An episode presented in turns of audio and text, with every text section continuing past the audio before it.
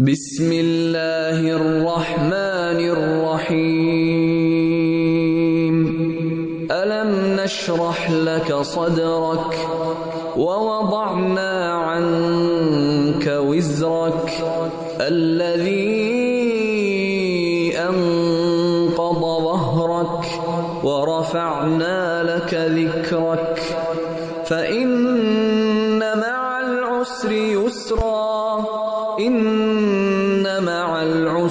يسرا فإذا فرغت فانصب وإلى ربك فارغب Alhamdulillah selawat dan salam buat Rasul junjungan Nabi Muhammad sallallahu alaihi wasallam. Kembali kita bersiaran waktu ini bersama dengan sahabat pendengar menerusi rancangan seterusnya di Radio IKIM. Kita ada slot tadabbur, rancangan tadabbur bersama dengan tak lain tak bukan tetamu tetap kita Ustaz Syari Abdul Rahman dah pun bersedia di hujung talian. Assalamualaikum Ustaz.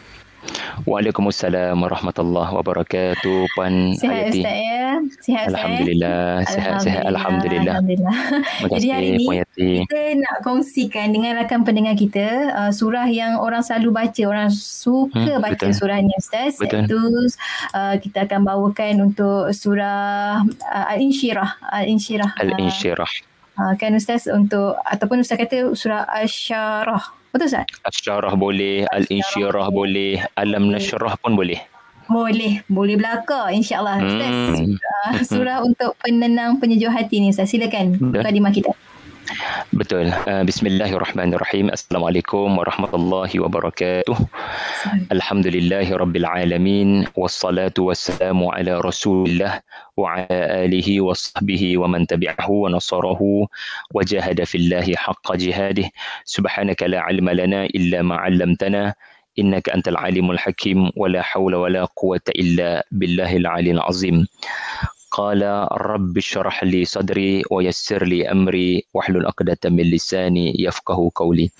Terima kasih pada Puan Nur Hayati Paradi selaku penerbit untuk segmen Tadabur dan hari ini kita bersama dengan surah Asy-Syarah ataupun surah Al-Insyirah ataupun surah Alam Nasyrah yang Puan Hayati sebutkan tadi sebagai surah yang Uh, semua kita sangat cintai, saya pun sangat cintai kerana surah yang telah kita pernah selalu baca untuk menenangkan hati, mendamaikan jiwa. Benar. Ini merupakan surah yang uh, bertujuan untuk mendamaikan hati, melapangkan jiwa, menenangkan perasaan. Ia bukan sekadar untuk membantu anak-anak kita masuk dewan peperiksaan, mungkin mereka gemuruh. Tetapi surah ini telah turun kepada Rasulullah sallallahu alaihi wasallam yang kekadang gemuruh. Ya kekadang takut-takut, kekadang gugup ya sebab nak berhadapan dengan tentangan demi tentangan yang dilakukan oleh orang-orang yang tidak mahu beriman. Jadi surah Asy-Syarah ini merupakan surah yang ke-94 uh, mempunyai 8 ayat dan Allah Taala jadikan surah ini uh, selepas surah Ad-Duha.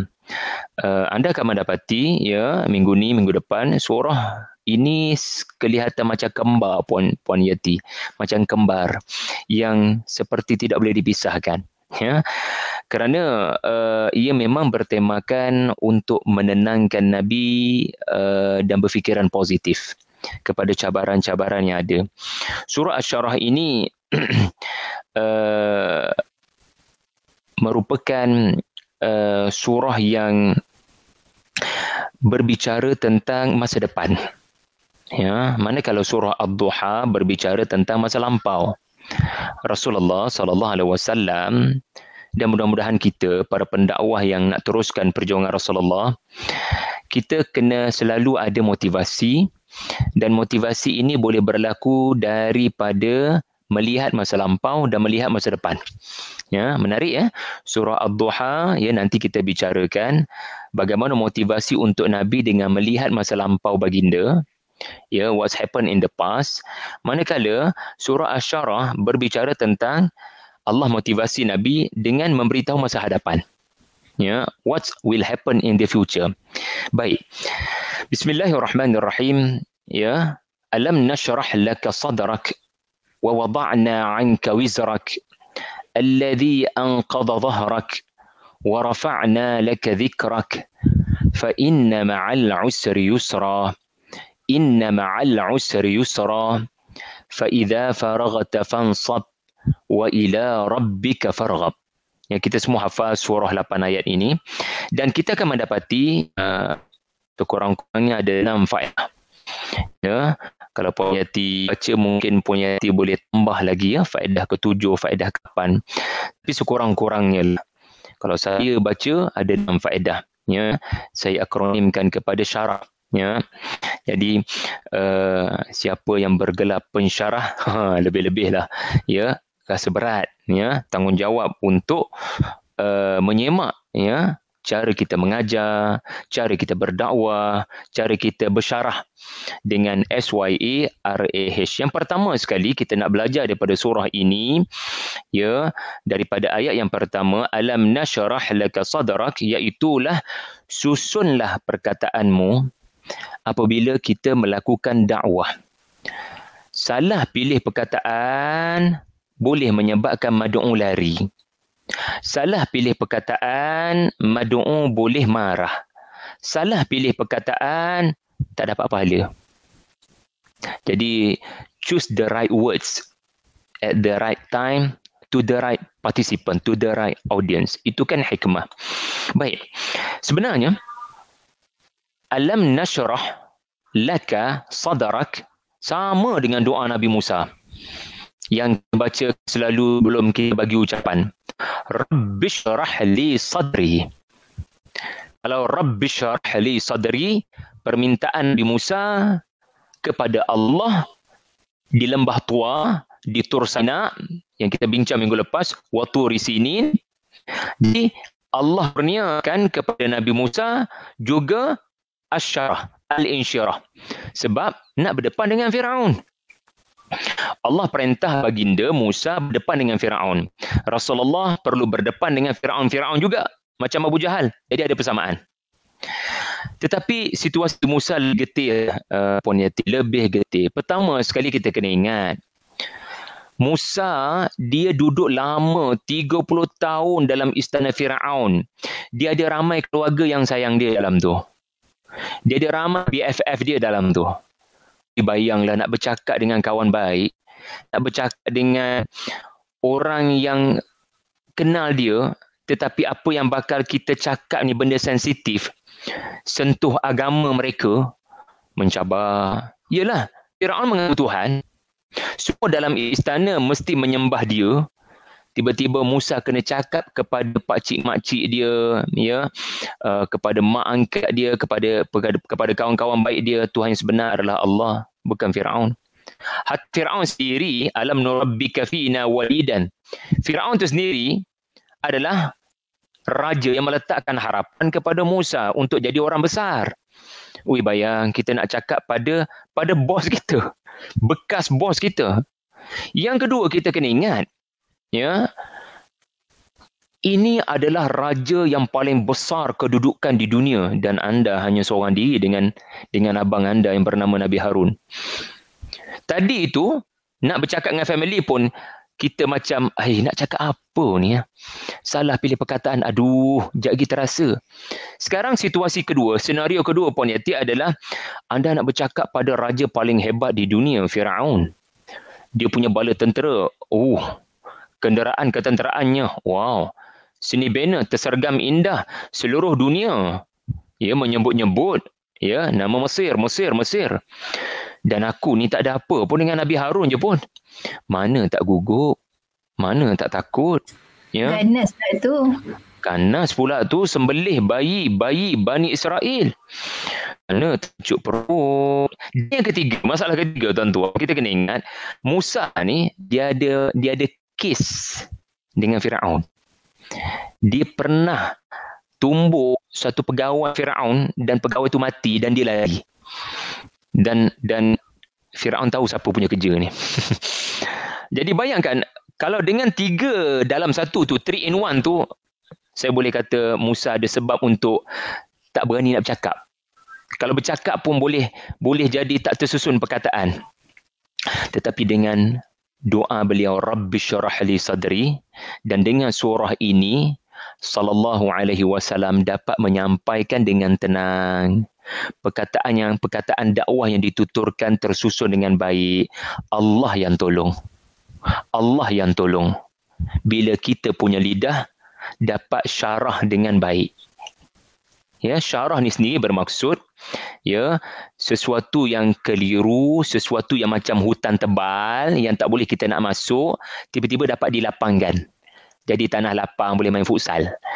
Jadi proses kita membuang lalang-lalang yang sangat menyakitkan macam uh, yalah uh, daun uh, apa ya daun semalu ke apa namanya tu yang kalau kena tu boleh sakit.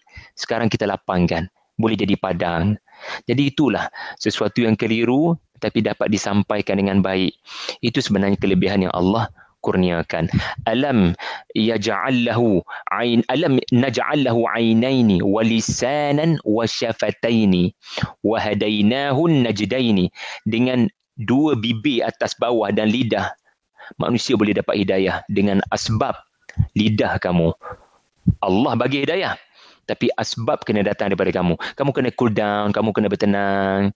Jangan terlalu berfikir nanti sensitif, nanti orang akan marah. Apa yang fikir begitu? Yang penting bertenang, terus bagi ucapan dalam dakwah. Yang kedua, why? Alam nashrah laka sadrak.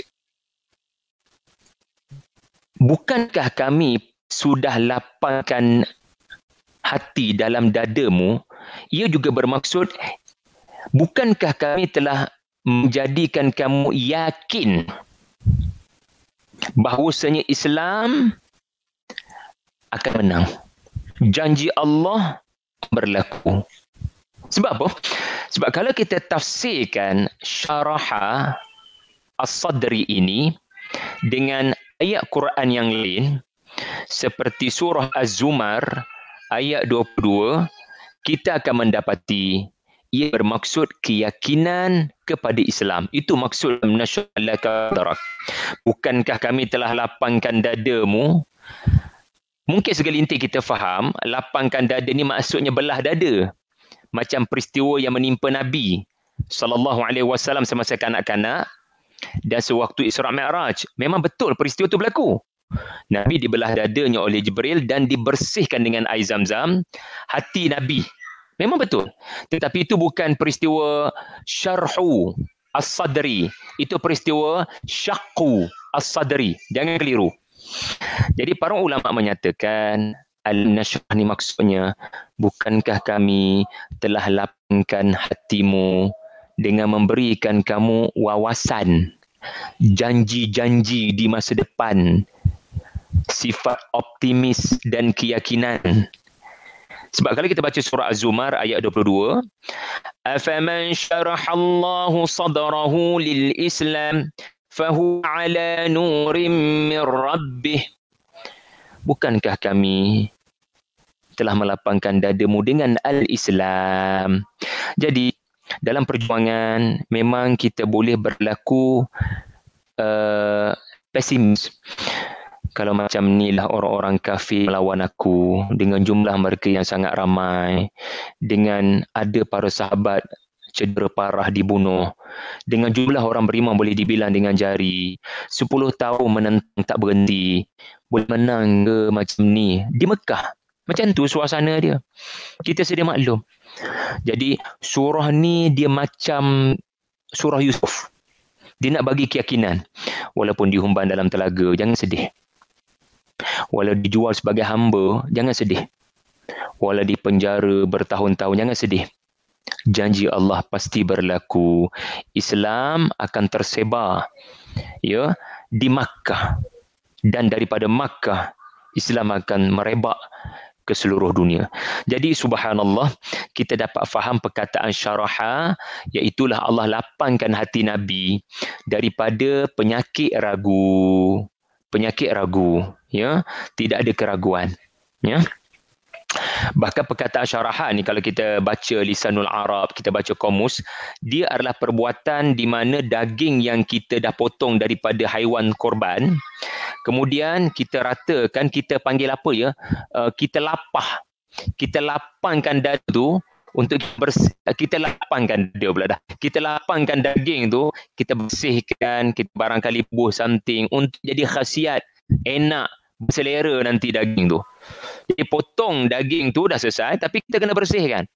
Macam tu juga seketul daging yang bernama hati, kekadang ada kotoran datang. Boleh menang ke? Boleh boleh berjaya ke benda ni ni? Program dakwah ni boleh berjaya ke?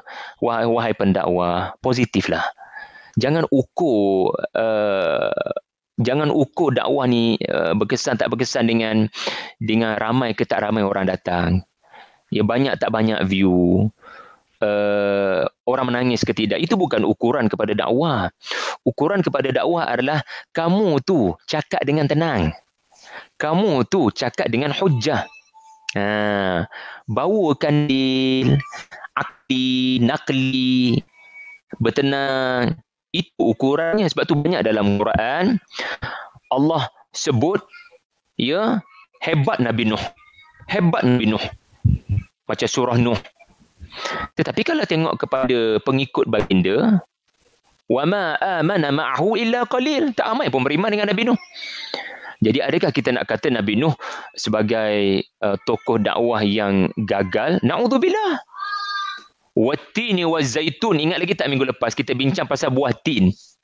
Kita telah kaitkan buah tin dengan lokasi Bukit Judi. Kerana Allah tumbuhkan buah tin menurut para ulama tafsir. Sebagai hadiah di atas kesungguhan 950 tahun Nabi Nuh berdakwah. Bersama dengan dua tiga orang yang beriman. Watin. Jadi Allah bagi hadiah. Munculnya zuriat Pendek kata Nabi Nuh, jangan kata markah baginda gagal. Allah tak nilai kepada berapa jumlah orang beriman. Allah tak nilai pada jumlah followers. Allah nilai kesungguhan Nabi Nuh tu. Itu yang kedua. Eh. Subhanallah. Yang ketiga, kita ada berapa ni? Ada enam belaka. Okey. Huruf A adalah surah Asyarah. Kalau kita tengok ya, kepada ayat satu, ayat yang ke-8, wa ila rabbika farghab. Kepada Tuhanmu berharaplah. Okey ayat ayat yang pertama mengajar kita uh, bertenang untuk syarah. Tenangkan hati besarkan jiwa teruskan bercakap. Kemudian ayat yang ke-8 kita pergi dekat ujung sikit. Kepada Tuhanmu berharaplah. Kat situ kita belajar apa? Ambillah berat tentang niat sebenar kita berdakwah kita berdakwah kerana siapa? Wa ila rabbika farghab. Itu tujuan kita berdakwah.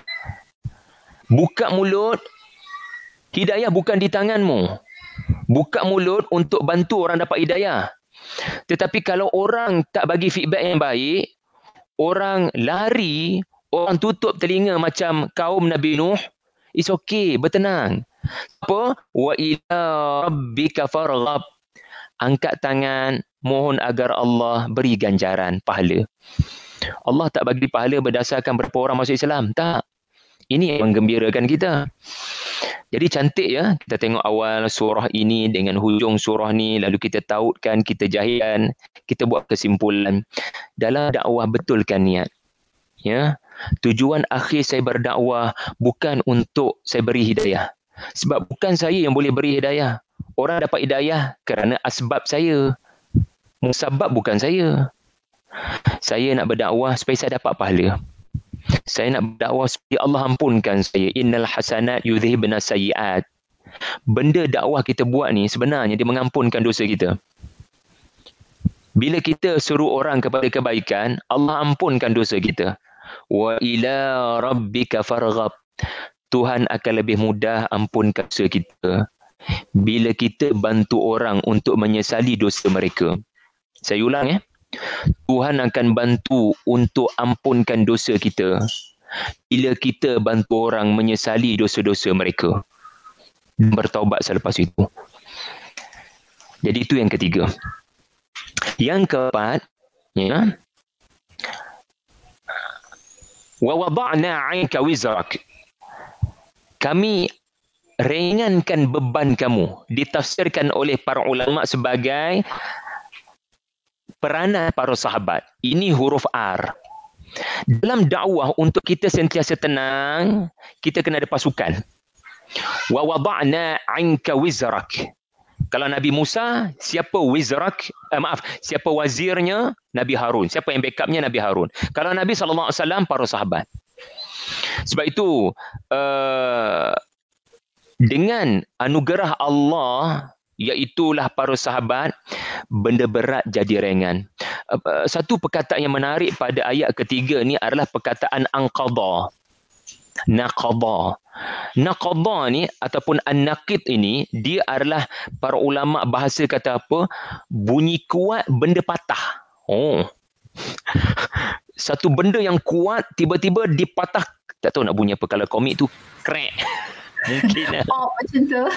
Mungkin. Bunyinya Bunyi patah tu. Kita macam Macam Kerusi IKEA Kita beli mahal Tiba-tiba bunyi patah. Aduh. Jadi itu dalam bahasa Arab Kita kata Sami'atun nakib Macam dengar ada bunyi benda patah. Rupa-rupanya Subhanallah Allah gambarkan Nabi ni Dia tulang belakang. Tulang belakang tu boleh patah Kalau buat kerja sendirian Allahu Akbar. Sebab nak ubah masyarakat Arab, masyarakat Arab bukan 10 orang. Bukan 100 orang. Beratus ribu orang. Dan mereka ni dalam jahiliah bukan setahun dua. Bukan 10 tahun dalam jahiliah. Tak pernah datang Rasul. Rasul pernah datang. Kalau ni dibandingkan dengan orang-orang uh, di Syam, Bani Israel selalu ada Nabi. Tetapi nak ubah jahiliah ni. Orang bunuh anak perempuan wanita dijadikan macam binatang tak ada tempat dalam hidup nak ubah uh, sikap menindas orang miskin anak yatim. Eh bukan mudah kerja. Ni boleh patah tulang belakang. Naqada tetapi Allah kurniakan wa wada'na 'anka wizrak. Kami anugerahkan kamu jamaah. Kami anugerahkan kamu pasukan. Ya untuk meringankan beban kamu jadi dalam dakwah perlukan pasukan. Yang kelima, ambil berat aspek motivasi. Ini pengajaran penting wahai pendidik, wahai guru-guru, DPR, wahai asatizah para pendakwah dalam hal-hal melakukan perubahan. Kita jangan hanya menekankan hukum semata-mata. Kita tak nak orang buat sesuatu macam anak kita hanya kerana wajib semayang. Buatlah. Nak masuk neraka ke? Ya benar, kita kena bagi peringatan tentang neraka, tentang syurga. Tetapi benda yang boleh menyebabkan uh, istiqamah dalam amal adalah motivasi dia. Dia panggil internal factor. Menarik sangat sebab kalau kita tengok surah Asy-Syarah ni, mem surah Asy-Syarah ni menyentuh motivasi daripada dalam. Sebab apa? Sebab bila kita banding dengan surah Ad-Duha, surah Ad-Duha ni mula-mula sekali Allah ingatkan Nabi masa dia yatim piatu dulu Allah bantu baginda dengan ada orang jaga. Alam yajid ka yatiman fa'awa. Nombor dua.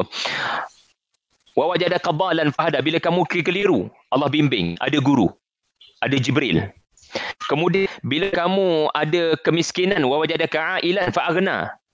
Kami bantu dengan uh, prasarana. Dengan Khadijah binti Khuwaili. Tengok elok-elok. Eh?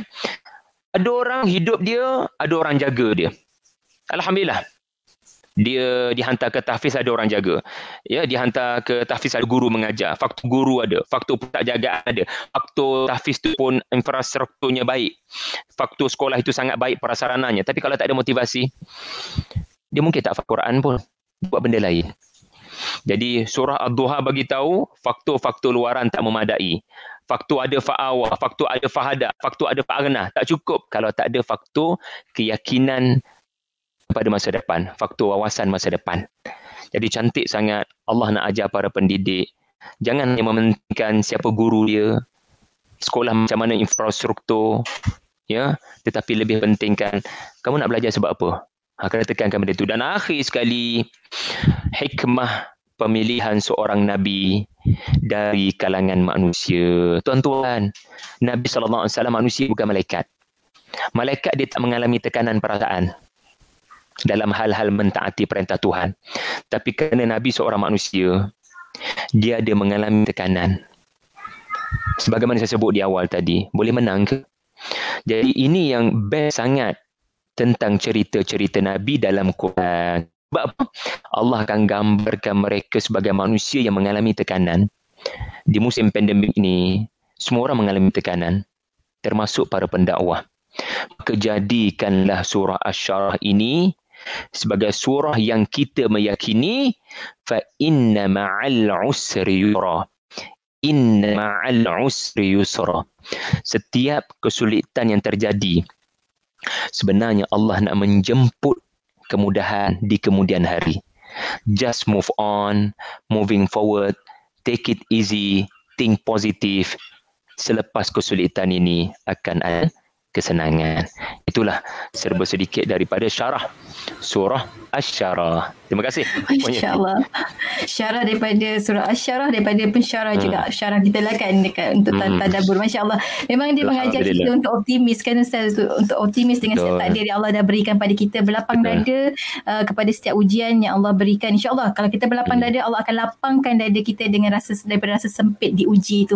Ustaz sikit ujung ni kesimpulan daripada uh, tadabbur surah Al-Insyirah ini Ustaz silakan. Alhamdulillah syarah tu bermaksud anda mampu untuk menghilangkan sesuatu yang mengelirukan.